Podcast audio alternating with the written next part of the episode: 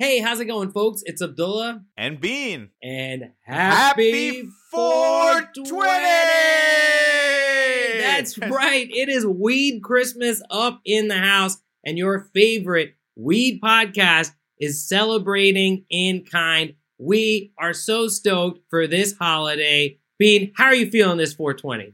I'm feeling optimistic. I'm feeling fired up. I'm feeling like this story that we're going to drop today is going to inspire a lot of people. This 420, I'm going to actually be in New York City, a place where I was arrested for smoking weed, a place where I was handcuffed and put in the police car, you know, not comparing it to the many people I know who did time.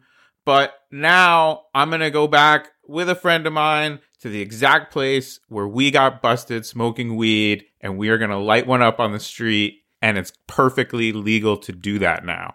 So, if you heard last week's episode, you now know the history of 420 itself. If you have not, please go check it out. It's a rebroadcast of our famous Waldo's episode that tells you about the origin story of 420. But for today, the day in question, 420, we have a very special episode that we recorded live in front of a studio audience at Green Street in Los Angeles. This was a fantastic night. It was our first live show post pandemic. Of course, we've done a couple before. You might have heard them. Our one with Ben Sinclair at the Brooklyn Podcast Festival. Uh, our one about the Summer of the Cans up at Savage Henry. And this one right here was all about one of the most famous names in cannabis, probably the most famous name in modern cannabis. And it was a really good time. The person in question, our subject, his son was actually in the room and he really loved the episode, which was very, very special and heartening for Bean and I to hear from him because he felt like we did his dad justice, and that is just so special to us. Green Street has become a hub for the cannabis community in Los Angeles, and we were just so proud and honored to have this event there with all our weed friends. Isn't that right, Bean? Recording this podcast with you and sharing it with all the people who care about it it is one of the best things in my life, you know, and then to add the layer of a whole room full of people who we invited who we know really care about cannabis. We were able to tell them a story and take that ride with them in the room. Got some really great laughs and a lot of nice comments after. And, you know, this is something that we want to do a lot more of in the future. We want to tour with this show. We want to bring great moments in weed history to where you live. And I got to say, the best way you can do that is to support us on Patreon. You can go to greatmomentsinweedhistory.com. We're still in this weedathon. It is the last day of the weedathon. And we are still trying to get to 420 supporters. You could be one of them. Yeah, absolutely. We really appreciate the support. Your support on Patreon allows us to continue making the show the way we love to do it independently at the click we like to do it on a weekly basis as we have started doing in 2022. So if you have not checked us out, please go to greatmomentsinweedhistory.com. Check out all the bonuses you can get by supporting us on Patreon. And if you don't have the ducats, please help us out by spreading the word Tell a few of your friends about great moments in weed history. Send them a link to an episode that they might like. And we also want to give a massive thank you to our sponsors for this live episode.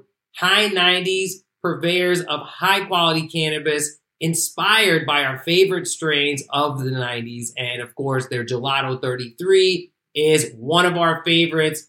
Please check them out. You can find them in dispensaries in California. Podtones, our favorite vaporizer filled with 100% pure live rosin, no solvents ever, just pressed hash, absolutely terpy and delicious on the go in a very convenient and stealthy device that comes in four different flavors that'll pretty much cover any time of day or night. Big Pete's Treats, our old friend up north, Big Pete, one of the best edible makers in the entire world.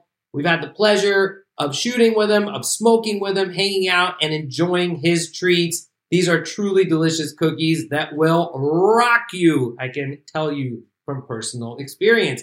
And finally, a Hashinista powered mocktail bar featuring heavy hitters tincture. That's right. Heavy hitters has come out with something called the heavy, which is a high end cannabis drink that is like the weed version of excellent scotch. This is really the classy shit that you break out at the end of the night when you're trying to blow some heads. It comes in a beautiful bottle and the stuff tastes delicious. It's no alcohol, it's lots of cannabis, and it gets you lit really, really quick. So next time you're celebrating, instead of popping a bottle of champagne or cracking open a bottle of scotch, pour yourself some heavy cheers. I'll, I'll drink to that, my friend, and uh, I think I'll smoke to it too because it is our highest of holidays. It is not just Weednesday, but the grandest Weednesday of them all.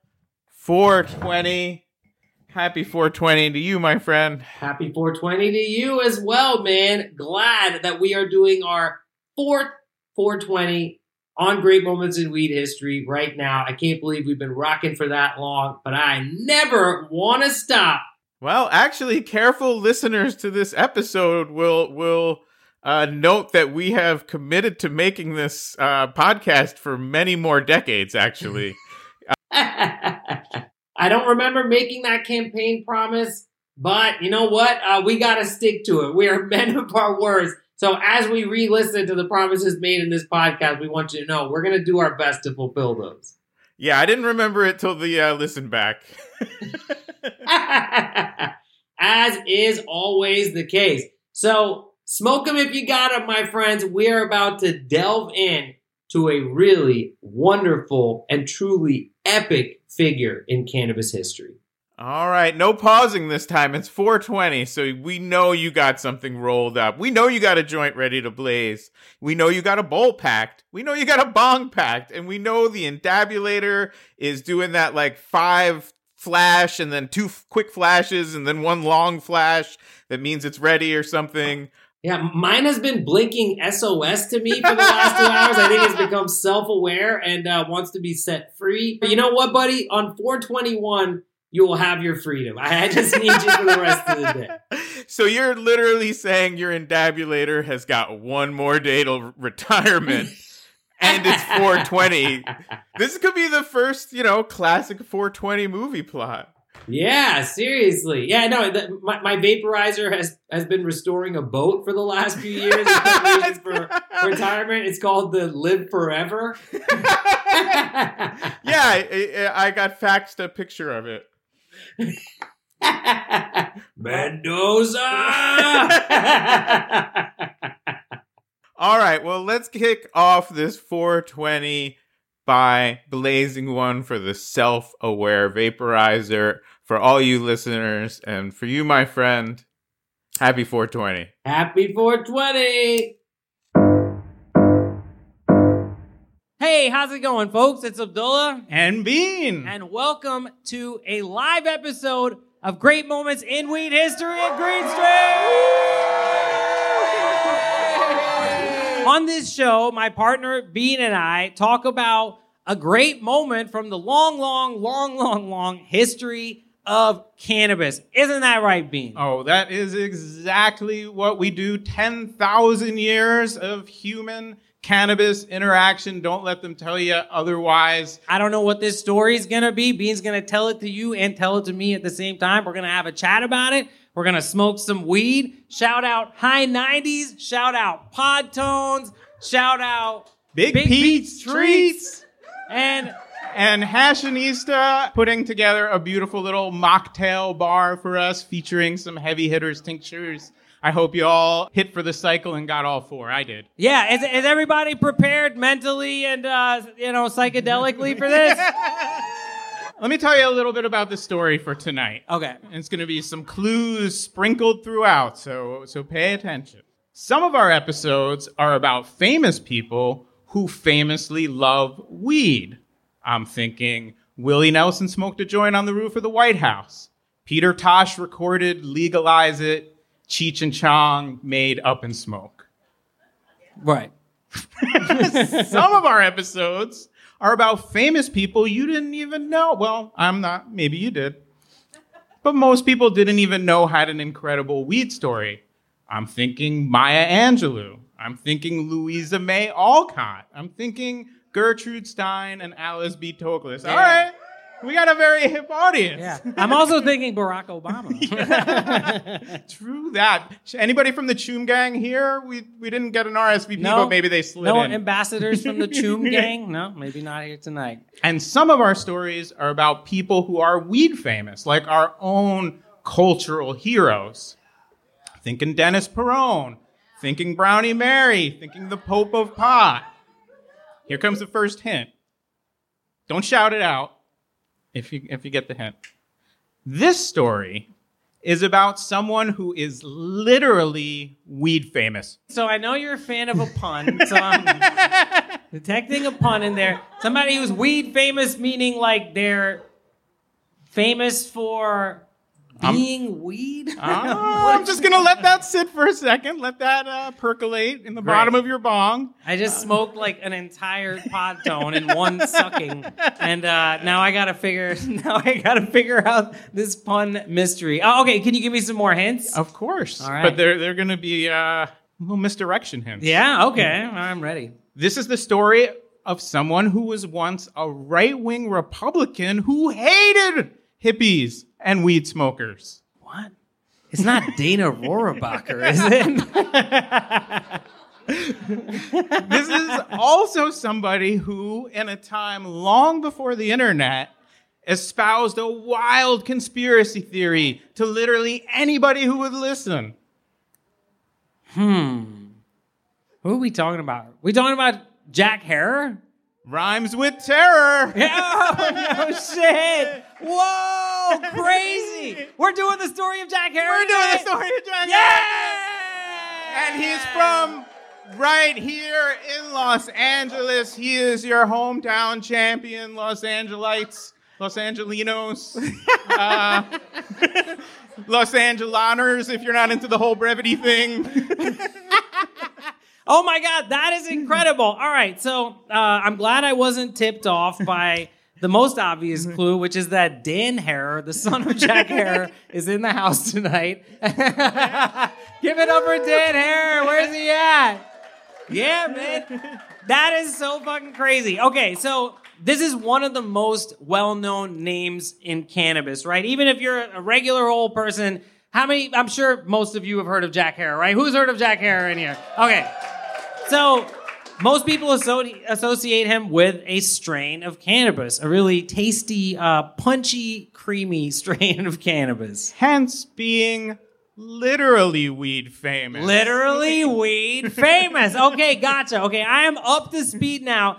And you know, I'm really fascinated by this story. Of course, I'm familiar with The Emperor Has No Clothes, but I'm not super clear on his life story, and I'm just really excited to be learning it. So fuck yes, Bean. Fuck All yes. right, I think we have all the elements except one. There is Oh, yeah. something we like to do before we start an episode. Yeah, yeah, we, we like to smoke some weed. and uh, vape some rosin. And this is the point in the podcast where I tell our listeners if you're not quite rolled up yet, you can hit pause, you can roll a joint, you can split a blunt, you can pack a bong, you can endabulate a dab. If you're here live, I mean, no, just go for it.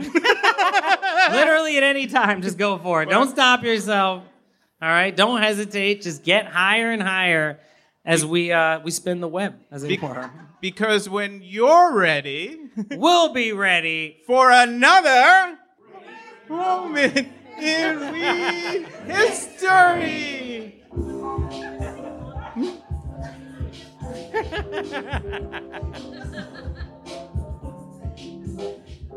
This is the beat from a song about weed from the 1940s. Fats Waller.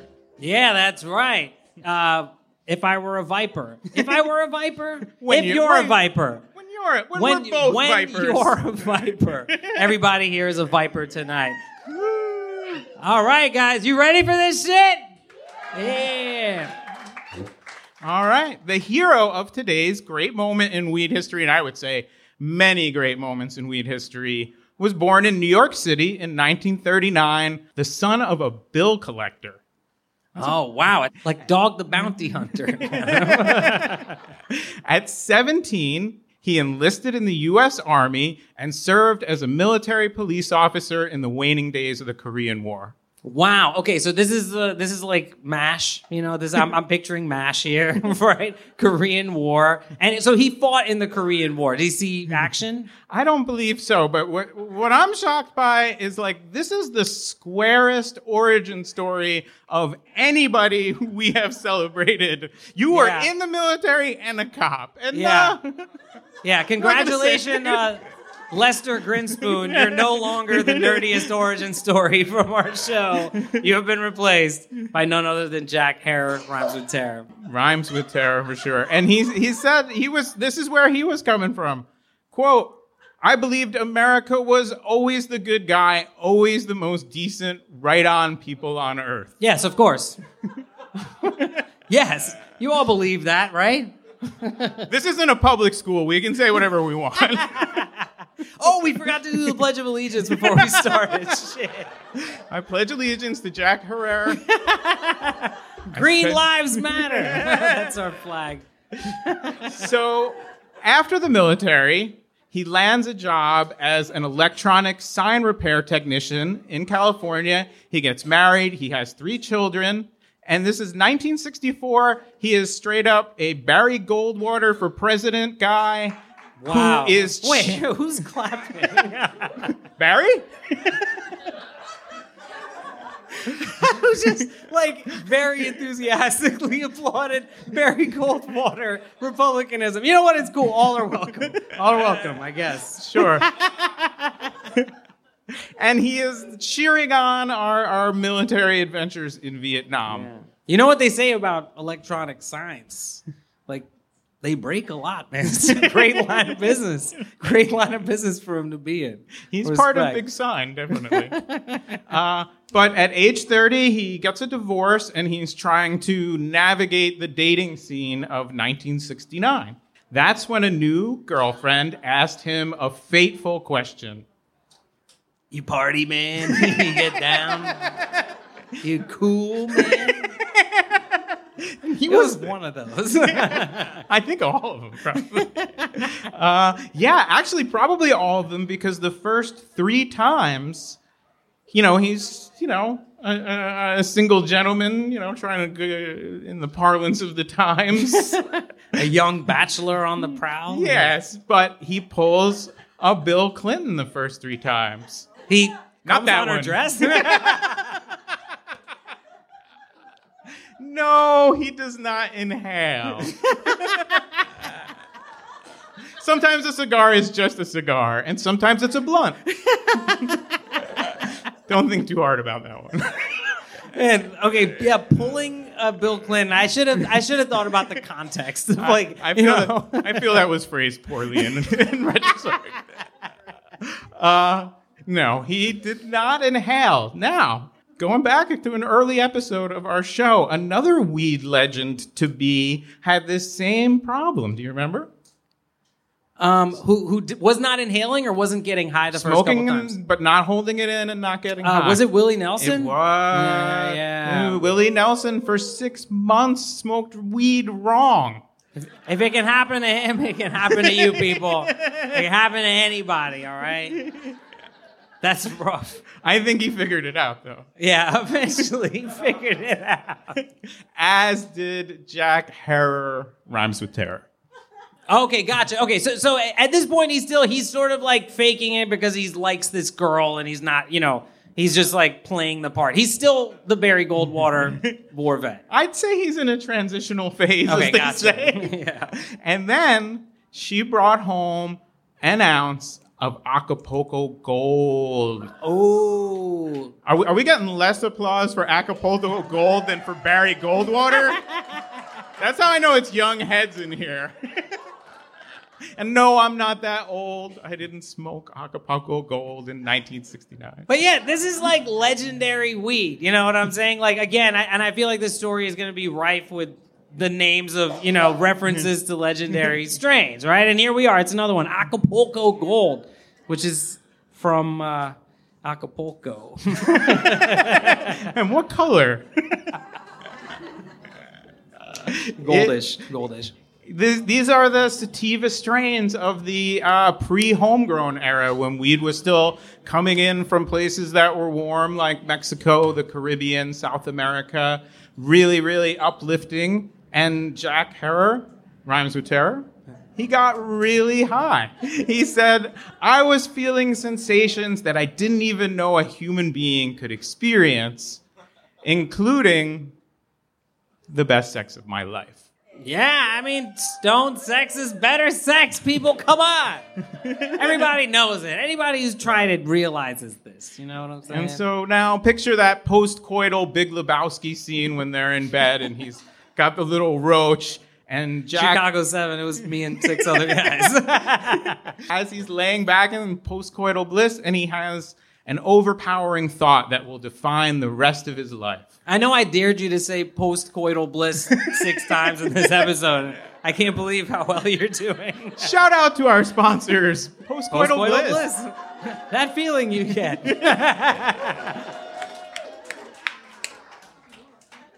so anyway, post-coital bliss. Well, coitus. he has this eureka moment. This question comes to him. Why is this illegal? Oh my God, that question has dawned on all of us from one time or another. You're like, this seems way too awesome to be illegal, and then you realize that grown-ups uh, purposely make awesome things illegal. It's the way the world works. And so from this moment on, we have now left Barry Goldwater, Jack Herer behind. He is in the ashtray. I could have swore that guy was gonna boo now that Barry Goldwater's out of the picture. he, he walked. We walked one person. uh, he, from then on, smokes four joints a day, and he begins to campaign tirelessly for legalization. Wow, what a fucking transformation! And the superhero we know as Jack Herer rhymes with terror is born right there. You know, I, I think it's so crazy that like the further back we go, you know, the more you realize how ingrained in society prohibition was, right? Because uh, you guys still laughing about the last thing? I know, right? you know, because it was so pervasive that you could be a person who's totally, you know, like attuned to cannabis, and yet you would never know because everyone's told you, like, oh yeah, that shit will like make your eyes pop out of their sockets. you know what I mean? And you'll jitter around a bunch, and then you'll die. Uh, you know, even Willie Nelson was like, oh, that's like devil weed, until somebody was like, no, seriously, you should try this. And this is like weed, one of weed's greatest triumphs. you know, to take somebody that square and turn them that 180. You know, Yeah. how many people had their lives transformed by weed? Right? We're right with you. yes. So, first thing he does, uh, very close to our hearts, is he authors a satiric weed themed coloring book for adults called Great American Standard System. There's a pun in there.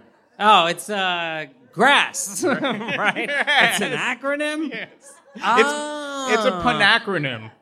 It's a canabronym. All right, that one's retired. We got, Bean got a weed pun in everybody. We all heard it. It's it's being retired. One use only. That was a pretty good one though. So this was a coloring book. Like for adults. Let's, you know, So like a coloring book with, with penises in it. if that's what adult coloring book means. I can't say there's no penises in there. Uh, so the book is sold in underground bookstores around LA. This is like very DIY. This is very almost pre zines.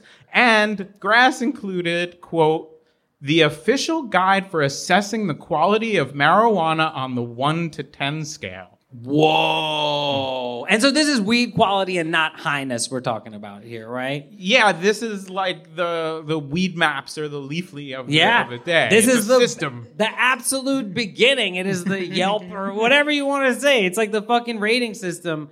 Uh, you know, which some would say it's reductive, but I think it's extremely fucking useful. to tell you the truth, because if you can just tell me that I'm about to, you know, pay less for six weed, like I would trust you more often. And as as you like to say, six is the minimum for weed. It's weed. yeah, exactly. Oh yeah, of course. This scale only goes from 8.5 to 10 because even the worst weed is still weed. you know what I The worst weed is eight point five better Yeah. than no weed. So he's going around LA, Jack Herer, rhymes with terror, and he's selling his book at uh, like signing events, and he's also selling these bongs that he's making, and people are coming up to him and being like, "Man, did you know this about weed?" that's that's how everybody talked back then, right? Everybody on this podcast. Pretty much that was the hello of its era, I think. Yeah, totally. The era of the really long Yeah, yeah. It's like, hey, what's Yeah, up? Up above, down below.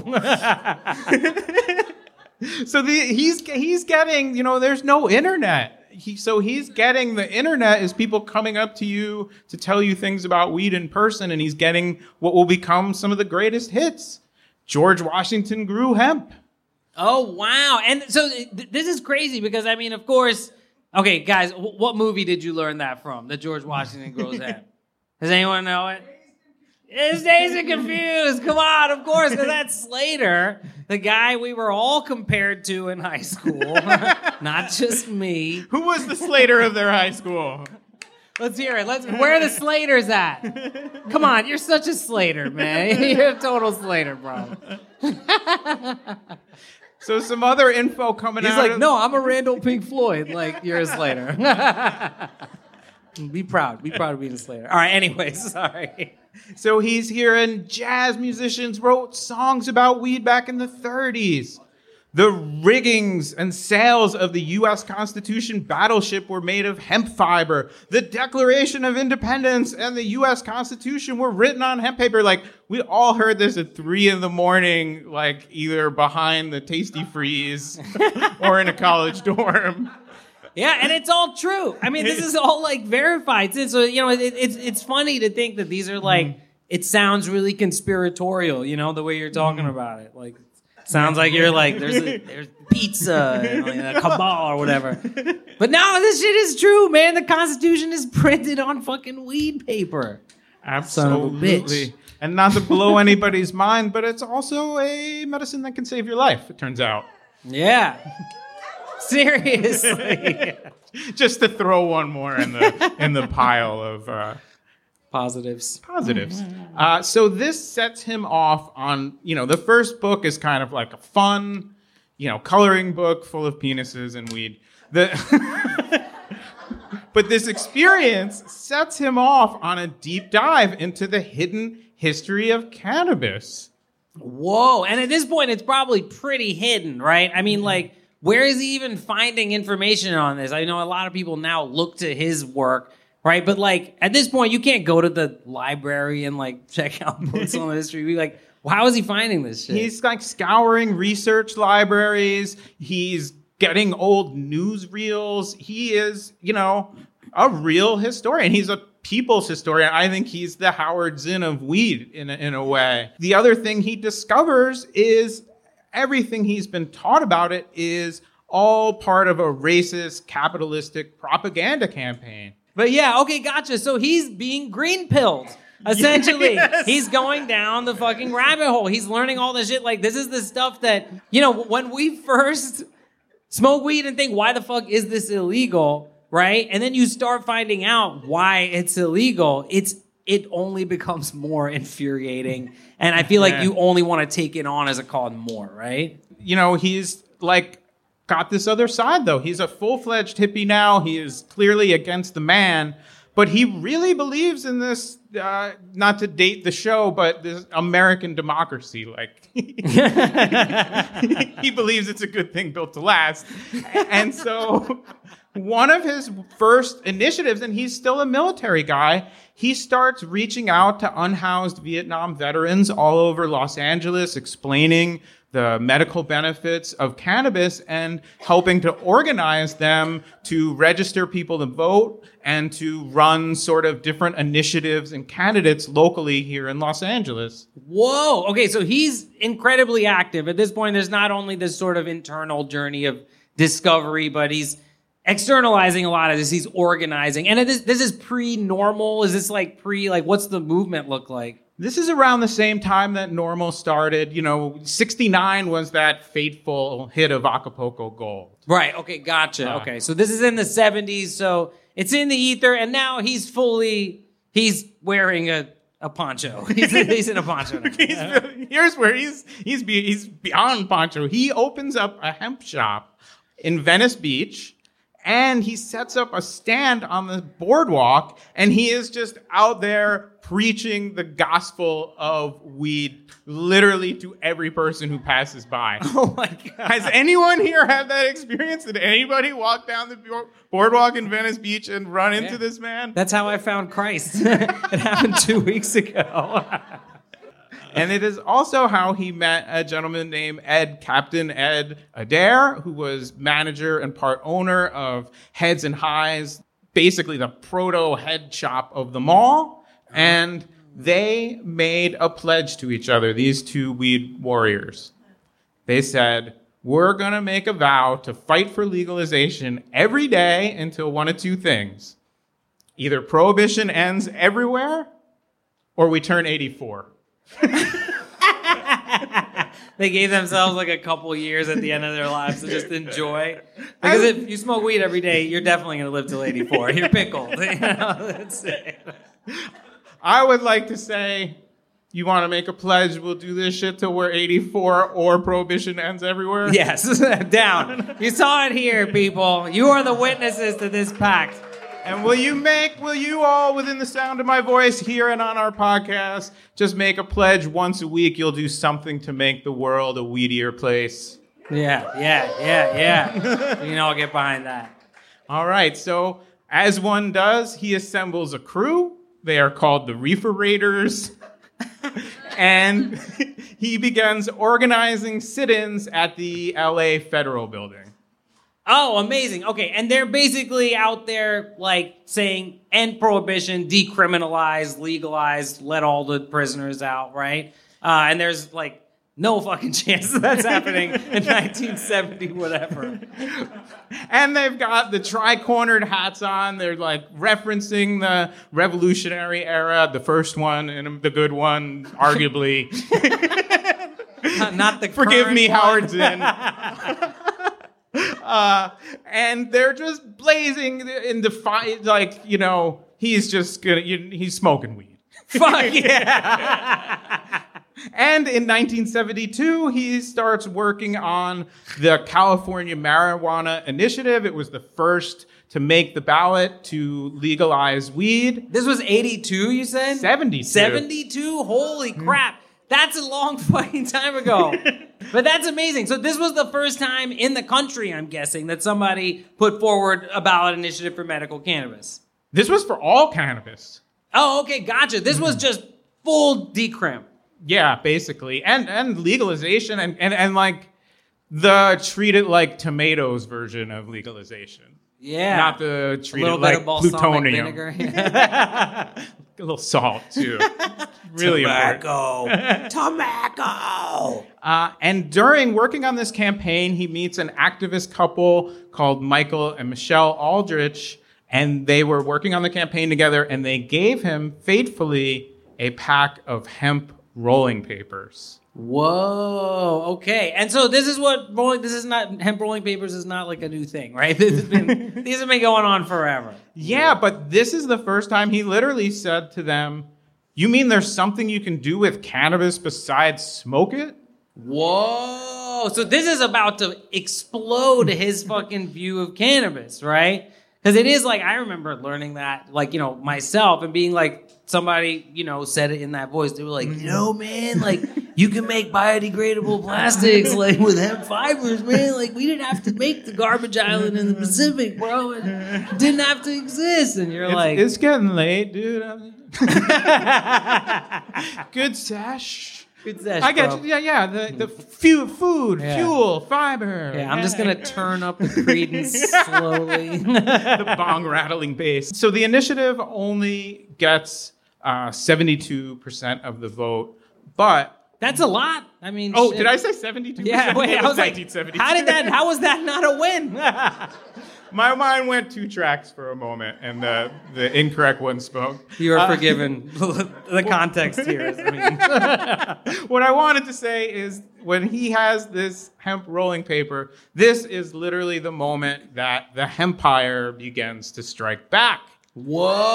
oh my God, we are there, right? Because this is like a whole part of his activism and his sort of vision for the world is one that runs on hemp. The utilitarian qualities of hemp. Yeah, so now he deep dives on hemp and he discovers, like, for instance, the covered wagons made of canvas. What's the can in canvas? It's cannabis.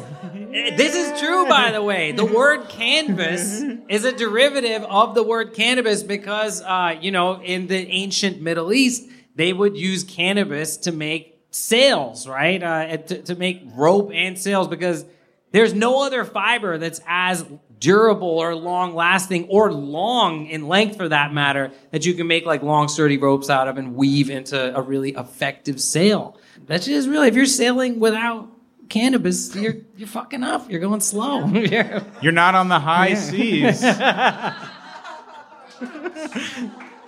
Oh, I can't say Yeah, I said it before. Guys, I, I want us to give Bean a round of applause for that for that part. Give me a round of applause, guys. Moving right along. Rudolph Diesel. His brother was Sour Diesel. uh, originally designed engines to run on. On hemp-based ethanol. Fuck. Yeah, he did. Yeah, the alternative fuel, the thing that the Model T was supposed to run on. And so I know we're going down a rabbit hole of Jack Herrera, uh, you know, sort of conspiracy. Jack Herrera, yeah, I know, I know. I keep Rhymes saying with it wrong. terror. I love you two, by the way. You two are my favorite. I want you to know that. And I love That's everybody. the crowd, yeah. The whole show is just for you two. All right. But yeah, you know, this is what we were supposed to be using, man. We didn't have to fucking put a hole in the ozone layer, man. we are in the non-hemp timeline, but coming back, coming back, and uh, noted Nazi sympathizer Henry Ford uh, declared his intention to quote grow automobiles from the soil. And he actually made a prototype car where the car was made out of hemp and it ran on hemp. All right, how many of you guys have heard about the car made of weed? Some of you at least, right? It's true. It's true. One of the first mass-produced automobiles was made entirely of weed. See, this is why we sound crazy. Not It's all this- conspiracies are bad or It's- wrong It's or dangerous. Yeah, this one thing. Uh, also, he invented the assembly line. And he, you know, a little, a little too Nazi friendly. Anyway, in uh, 1981, so like every story that goes from the 70s to the 80s, he is at a, our hero, Jack Herer, rhymes with terror, is at a rally protesting the inauguration of one Ronald Reagan. oh my God. Where's All our right. Goldwater fan? So yeah, yeah. Where's he at? Where's the one guy who's like, "Woo, yeah, finally."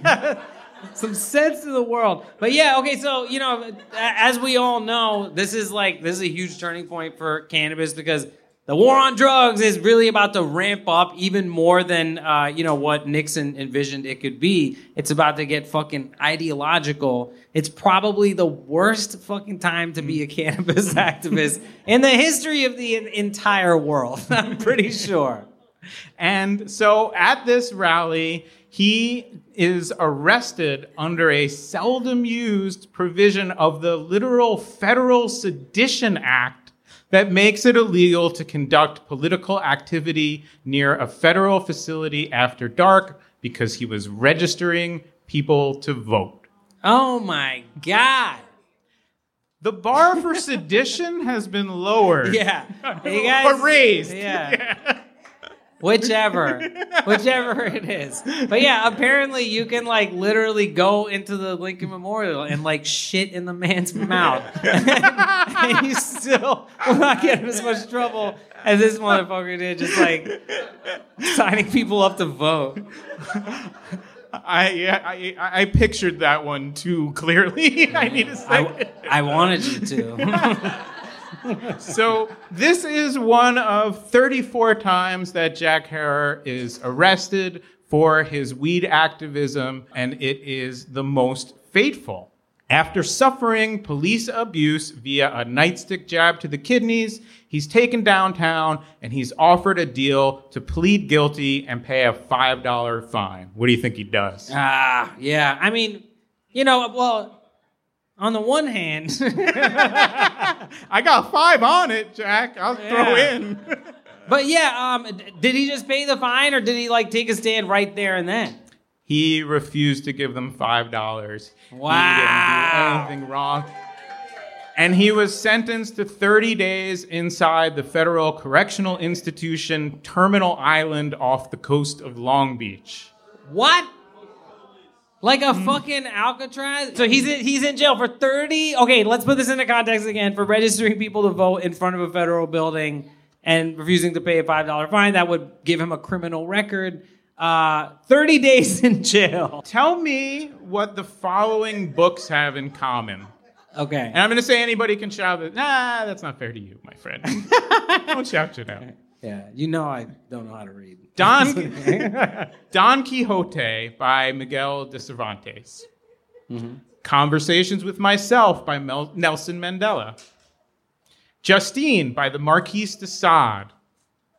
Civil Disobedience by Henry David Thoreau. What do those books have in common?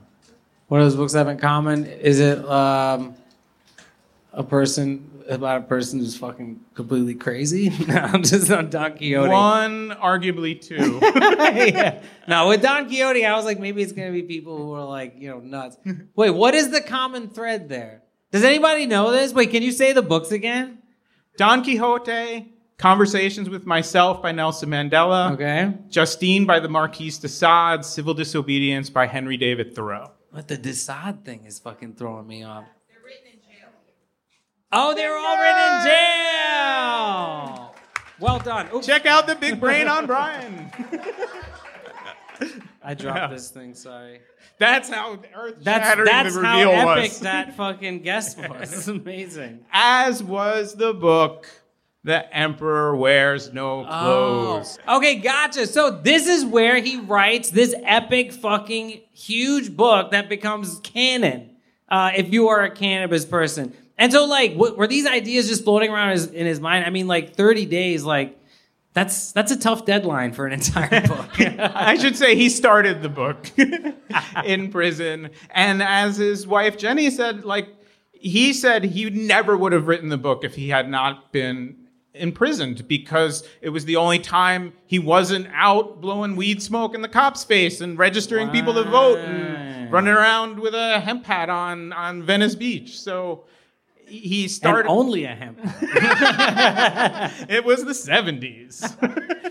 Wow. Okay, so this is where it begins. So he's in there and he starts writing the untold history of cannabis. I mean, it's a tradition, obviously, that you know you and I try to continue to this day. So he's putting it down on paper. Uh, and so, I mean, he's starting from the very beginning. I mean, he's talking about the ancient relevance of this plant, right? Yeah, and as somebody and both of us who do a lot of research for our show, research was a lot fucking harder. Yeah. Like, when you're in jail in Yeah. 1970 something. Yeah. Um, and so the book, who who has seen or has a copy of The Emperor Wears No Clothes?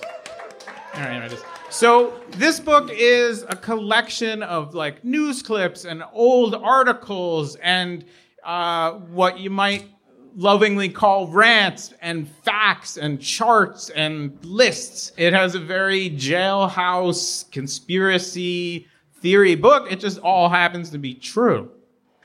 Fuck yeah. And so this is where the whole like uh William Randolph Hearst, Andrew Mellon, the collusion between the biggest newspaper magnate, the biggest oil magnate, and the uh, Treasury Secretary of the United States to enact the prohibition of cannabis worldwide. It sounds fucking crazy, right? it's true. It all fucking happened. That's why weed became illegal everywhere in the entire world. Nobody knew it until Jack Herer told them. Yeah, and so at the heart of this conspiracy, he finds that there was a 1916 USDA study that basically said, hey, there's a new machine that's coming online. It's going to make the harvesting and decording of hemp automatic, and that will make it the world's number one cash crop. In 1938, Popular Mechanics, and this is in the book, this whole article, uh, ran a headline new billion dollar crop and called hemp the most profitable and desirable crop that can be grown. This was good news for the planet, but as you said, really bad news for DuPont Chemical and William Randolph Hearst. Yeah. So, all right. This is literally, we are at the precipice of a rabbit hole here, people. there is a lot to this. But I mean, just to shed a little bit of light onto it, right? so basically, the DuPont company was using petroleum to make things like uh, synthetic fibers, like nylon, right? And they also happen to make a chemical which was used to bleach lumber pulp. excuse me, lumber. He pulp. gets choked up. Yeah. He loves lumber pulp so much. It's just so smooth and goopy in your palm. You squeeze it, it just feels so good. Um, but so basically, the DuPont company was producing this chemical that was used by none other than William Randolph Hearst. Heard of him? Know of him? Right? Uh, who also happened to be a newspaper magnate who owned the, the paper producing lumber interest. So basically, all these people had a really good reason to challenge this resource that was very useful for making textiles, that was very useful for making paper, right? A renewable resource that has way less of an impact on the environment, but it's also ubiquitous. Anybody can grow this shit. Anybody can get in on it. It'll grow anywhere, right? So of course, uh, the people with the reason to do it and the resources to spread misinformation told everybody that weed makes your girlfriend run away with a black guy. That's how it all started. No bullshit. They were like, "Are you a white guy?" There's, I have some Uh, yeah. bad news for you. it's true. Look it up. See again. Sounds fucking crazy. it's true. And so the book, of course, is named for uh, the Hans Christian Andersen story, The Emperor Wears No Clothes, itself talking about this conspiracy of the people in power telling a big lie, everyone going along with it to keep their position, and it's a couple of textile dudes running a fucking scam. So it's very close to hemp. yeah. Okay. Gotcha. Wait. Who are the textile dudes we're talking about? They sew the invisible clothes for the king. Oh, I see. Okay, that are from pretend the, from clothes. the story. Okay, gotcha. The other thing that Jack Herer, Rhymes with Terror, discovers is this film from 1942 made by the U.S. Department of Agriculture called Hemp for victory.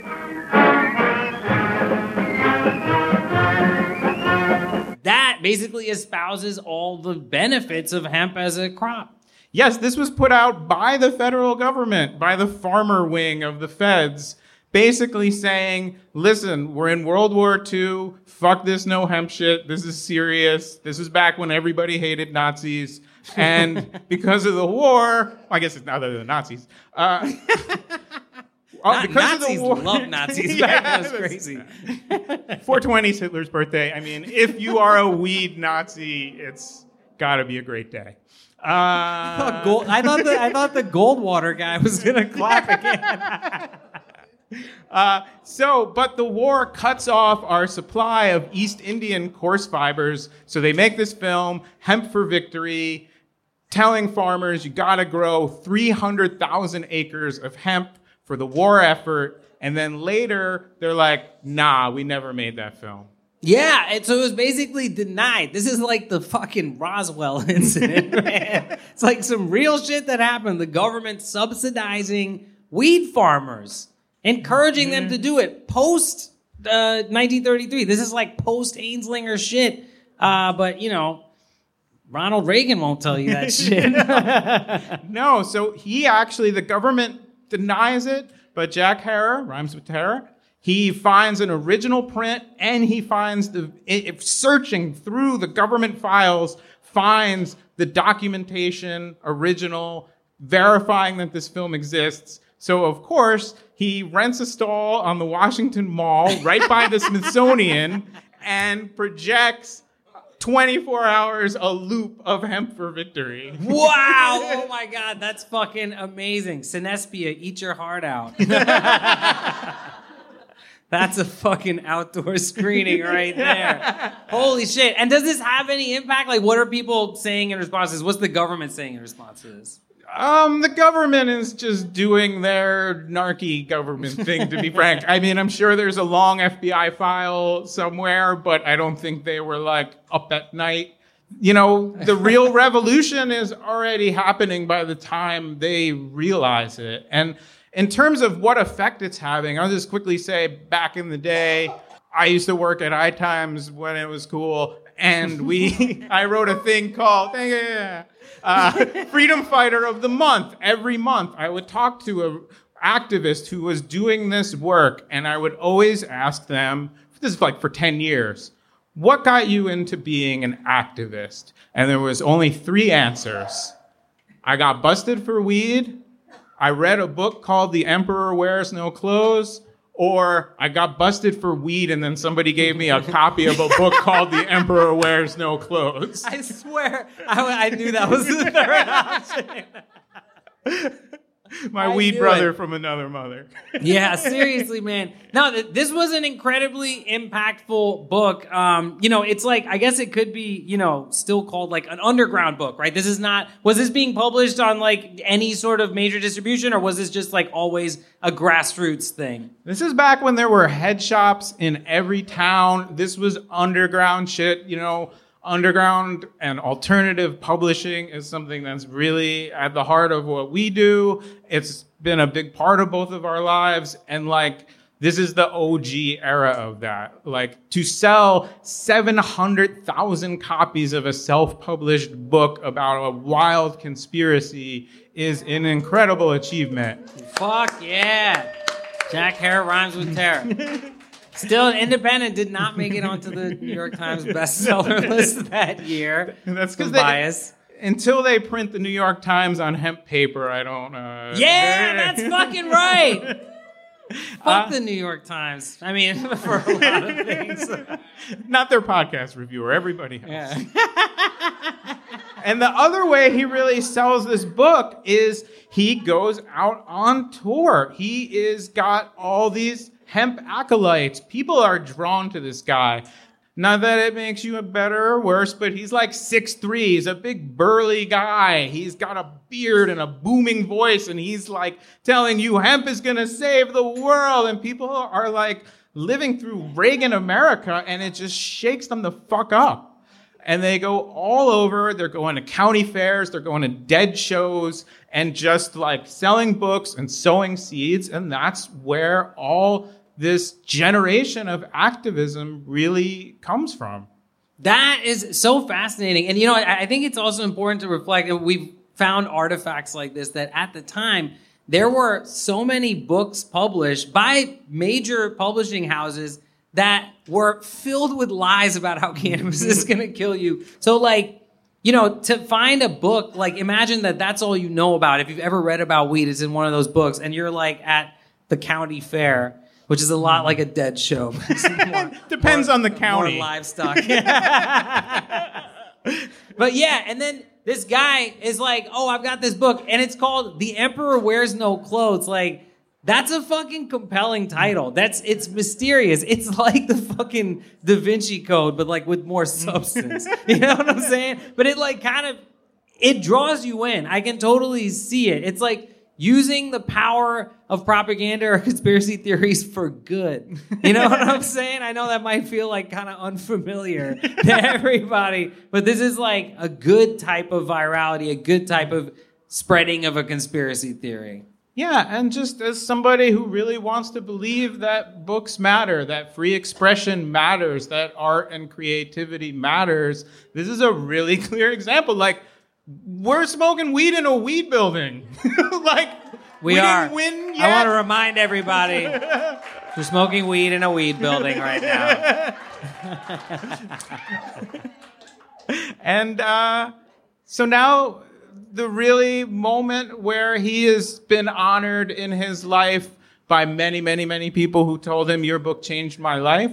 He has been honored as a freedom fighter of the year by NORML and High Times, but the one that really sticks is that in 1994, mm-hmm. legendary cannabis breeder Ben Dronker, Here it comes. who was also founder of the Hash Marijuana and Hemp Museum in Amsterdam, named a skunky sativa dominant hybrid strain in the man's honor. Yes, that's right. We are at the strain. Jack Hare rhymes with terror, causes errors. And You smoke enough also of it. fixes them. It fixes fucking everything. Fixes your entire life. But yeah, so okay, this is interesting. Now, you and I are both uh, East Coast lads. Uh, we were deprived of the, uh, you know, uh, the magic of strain selection. None of you California kids. Anybody who's like, you know, under 35 and from California, you're not. This, this is not going to make any sense to you. but you would just buy whatever weed was available to you. We, we usually got two choices take it or leave it. I said, I always took it. You want this fucking weed? It's like, and you got and you got to hang out with this asshole too. Oh, you're recording your own music now. Okay. Yeah. Yeah. wow. Oh, yeah. You, oh, you do the layers. You can layer it. Oh, you you want to show show me the layers? this fucking guy, just show me the layers, man. We just lost at with. least one and possibly two people. Um, but yeah, so so essentially, uh, my point is that you know when I first smoked true Jack Herer, right?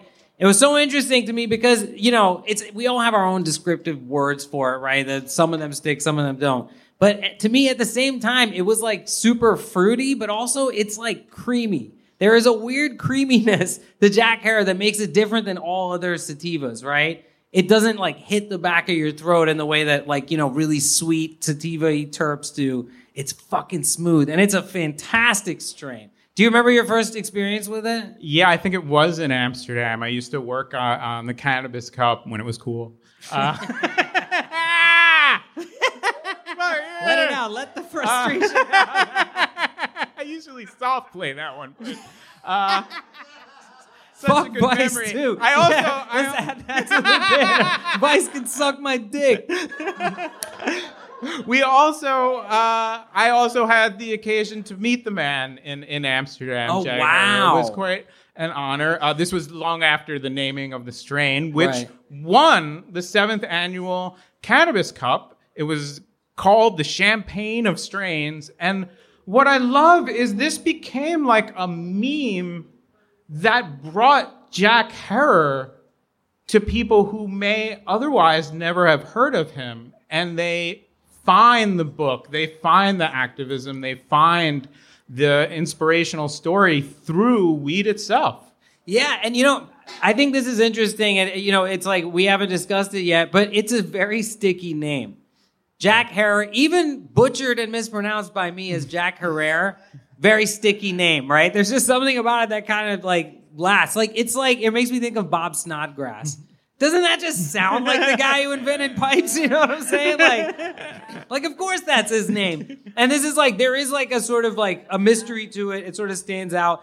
His name could have been like you know Bob Smith, and then I don't know. We probably wouldn't have be calling the strain that, but I'm definitely not paying 75 bucks an eighth for some Bob Smith. yeah.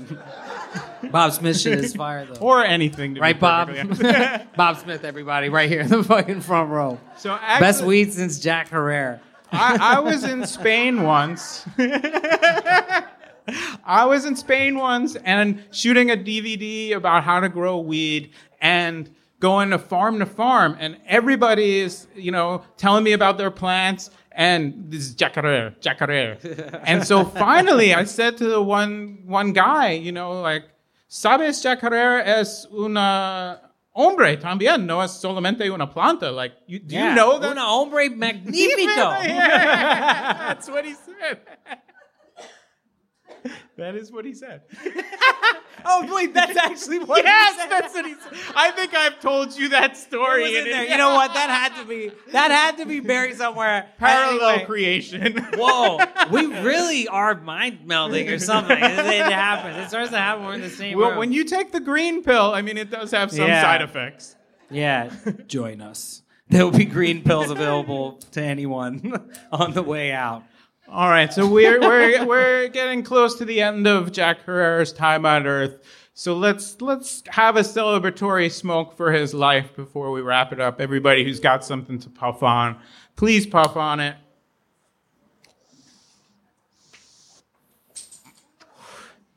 And so it is a beautiful end to his life. In 2009, he gave a rousing speech the thing he was really most known for at the Hempstock Festival in Portland, went backstage, and he had a heart attack that would ultimately be the end of his life. But to go out that way, and you know, I'll just give him the last words from that speech. He said, You've got to be out of your mind not to smoke dope. It is the best thing the world has ever had. Yeah! Jack Herer! the fucking legend. And that's the spirit he really left with the world. Cannabis activism would truly not be what it is today if it wasn't for the legend Jack Herer. Nor would uh, cannabis genetics. You know what I mean? Like he really left his mark in so many ways. Dan Herer back there. Dan Herer rhymes with terror. We're glad to have a, a piece of the legacy here in the house with us tonight, man. Much respect and love. And if I can get one more pun in before we uh, adjourn, You know you can. he certainly blazed a trail in cannabis history for us to follow, and we're very aware of that. yes, we are. Can we get a hemp hemp hooray? Hemp, hemp, Hooray! Hemp hemp hooray! Hemp hemp hooray! That was two weed puns, but this is cool. All right. Well, thank you so much for that story, Bean. It really was a special one, and I'm so glad we got to share it with all our friends in the house tonight. Guys, give it up for yourselves.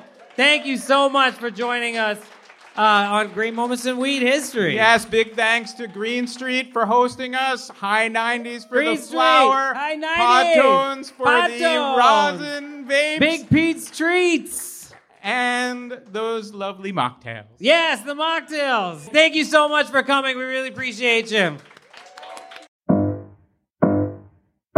Well, that's the show, folks. Thanks so much for listening. And if you stuck around this long, please consider supporting us on Patreon. You can put five on it at greatmomentsinweedhistory.com. And that would really help us as we research, write, edit, and publish a new episode every Weednesday. Great Moments in Weed History is written, produced, and performed by me, David Bienenstock, aka Bean. Special thanks to our sponsor, PAX. Go to pax.com and use promo code Great Moments, all one word, for a big discount at checkout.